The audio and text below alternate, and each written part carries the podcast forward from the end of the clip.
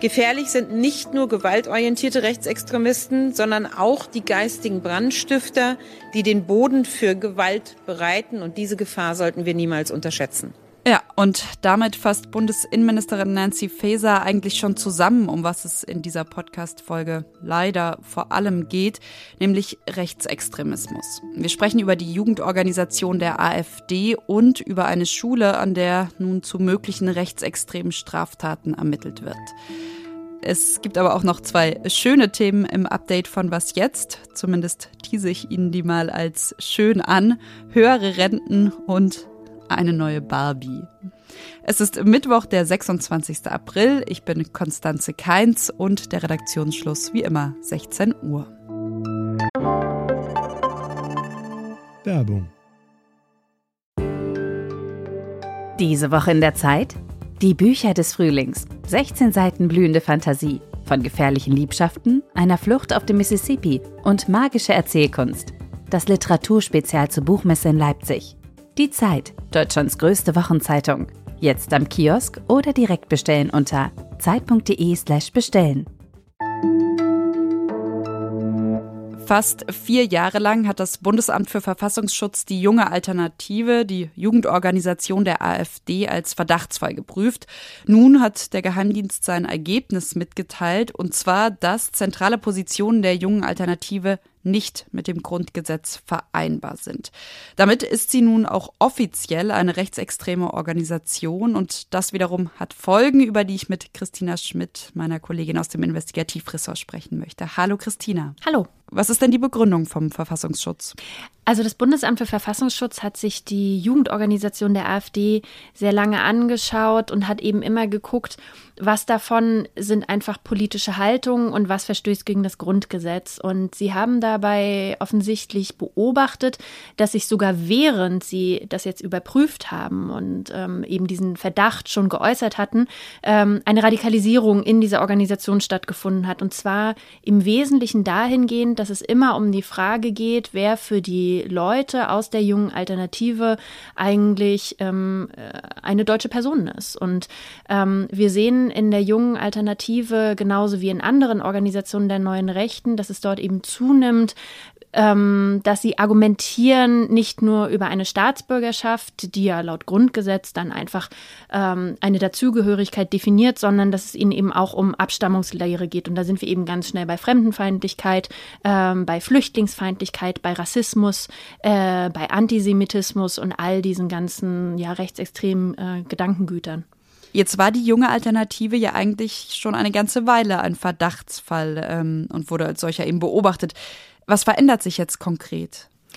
Wenn eine Organisation als Beobachtungsobjekt eingestuft wird, dann ist das quasi auch eine Rechtsgrundlage, die daraus resultiert. Also einerseits signalisiert damit äh, das Bundesamt für Verfassungsschutz oder auch die Landesämter, Achtung, liebe Demokratinnen und Demokraten, das, was die Leute dort tun, das ist gefährlich für uns.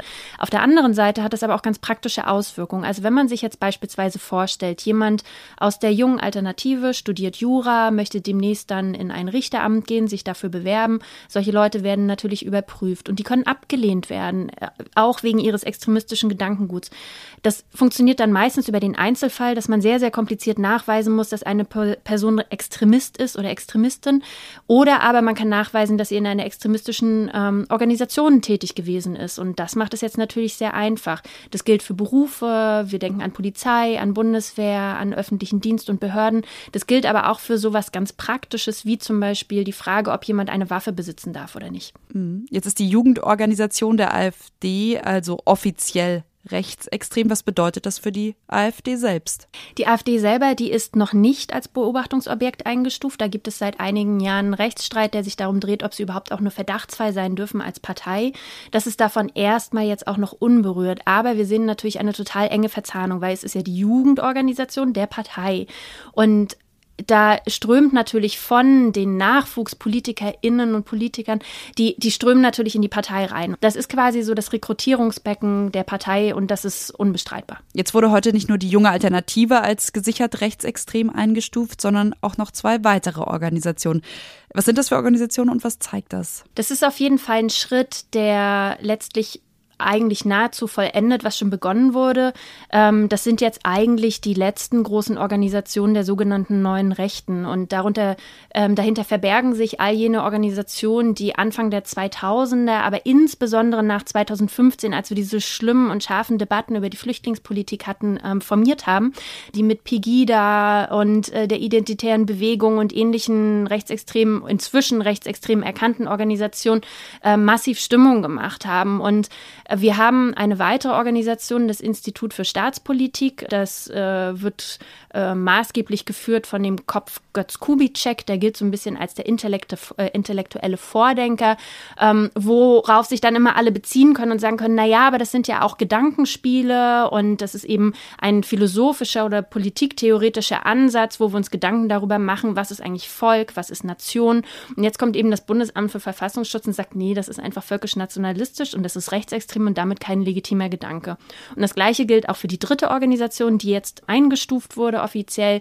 Ähm, das ist äh, der Verein 1%. Das ist so ein bisschen wie so ein ähm, Netzwerk, Verein, der die anderen auch verbindet. Die sind sehr eng miteinander verzahnt und das waren die, die vor allem für Aktionen mobilisiert haben, die mit Geld unterstützen und die immer so die, die Leute irgendwie zusammenziehen. Und wir sehen in der neuen Rechten, dass sich da das immer gleiche Personenpotenzial seit vielen Jahren sehr eng zusammenknäult. Einzelne Organisationen waren davon schon, schon eingestuft, aber man konnte das natürlich nie getrennt sehen und jetzt ist es eben so gut wie vollendet, dass man sagen kann, die neue Rechte ist nicht nur neue Rechte, sondern eben auch im Wesentlichen rechtsextrem. Alles klar, danke dir, Christina. Vielen Dank. Und wir bleiben leider an dieser Stelle beim Thema Rechtsextremismus und schauen auf eine Schule im Landkreis Spree-Neiße im Südosten von Brandenburg. Da haben Lehrkräfte gerade einen offenen Brief verfasst und berichten darin von ihrem Arbeitsalltag, in dem sie täglich, ich zitiere ab hier mal, in dem sie täglich mit Rechtsextremismus, Sexismus und Homophobie zu tun haben und nicht länger ihren Mund halten wollen. Die Lehrkräfte beschreiben, dass zum Beispiel Hakenkreuze auf Schulwände gesprüht werden, dass im Unterricht rechtsextreme Musik läuft und auf den Fluren des Gymnasiums demokratiefeindliche Parolen gerufen werden. Jetzt hat sich die Polizei eingeschaltet und ermittelt zu den Punkten, die eben strafrechtlich relevant sein können.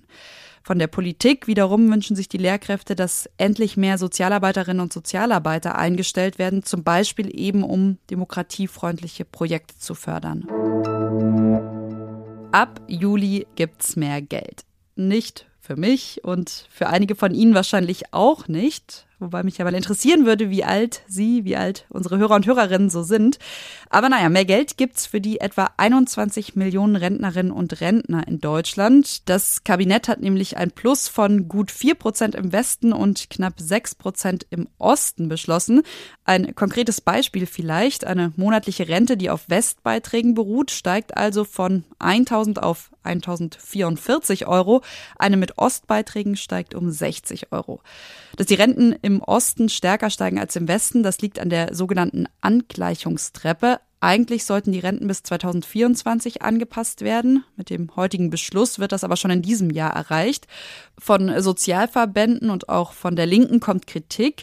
Sie sagen, die Erhöhung fange die Inflation nicht auf.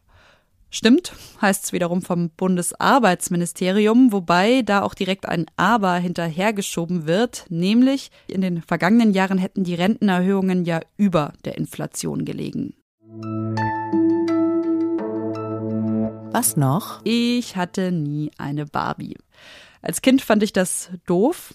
Heute denke ich, war irgendwie schon okay so. Das Argument von meiner Mutter jedenfalls war, die Puppe ist viel zu dünn, viel zu lange Beine und dann noch diese Wespenteile, das vermittle irgendwie ein falsches Schönheitsideal.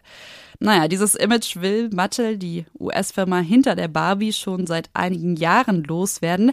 Stattdessen will man Vielfalt abbilden. 175 verschiedene Puppen gibt es heute laut dem Konzern. Eine geschlechtsneutrale Barbie, eine im Rollstuhl oder eine mit Hörgerät zum Beispiel. Und jetzt ganz neu eine Barbie mit Down-Syndrom. In Berlin haben heute übrigens die CDU und die SPD ihren Koalitionsvertrag unterschrieben. Aber keine Sorge, ich starte hier jetzt nicht nochmal in eine neue Was jetzt Folge, sondern verweise auf morgen. Da wird dann nämlich der neue regierende Bürgermeister gewählt und mein Kollege Janis Kamesin stellt Ihnen den Mann mal vor. Und noch eine Ankündigung, keine Folge ohne das Podcast-Festival zumindest kurz zu erwähnen. Dort wird Pia Rauschenberger aus unserem Was Jetzt-Team nämlich eine Was Jetzt-Spezialfolge aufnehmen mit einem Gast, den viele von Ihnen sich schon lange gewünscht haben. Und zwar mit dem Korrespondent der Zeit in Moskau mit Michael Thumann. Und wenn Sie schon immer mal wissen wollten, egal ob Sie zum Festival kommen können oder nicht, was Michael Thumann in Moskau erlebt, wie er berichtet über den Krieg aus russischer Perspektive zum Beispiel, dann schicken Sie uns gerne Ihre Frage, gerne per Sprachnachricht an wasjetzt.zeit.de. Das war's von mir. Tschüss, schönen Abend.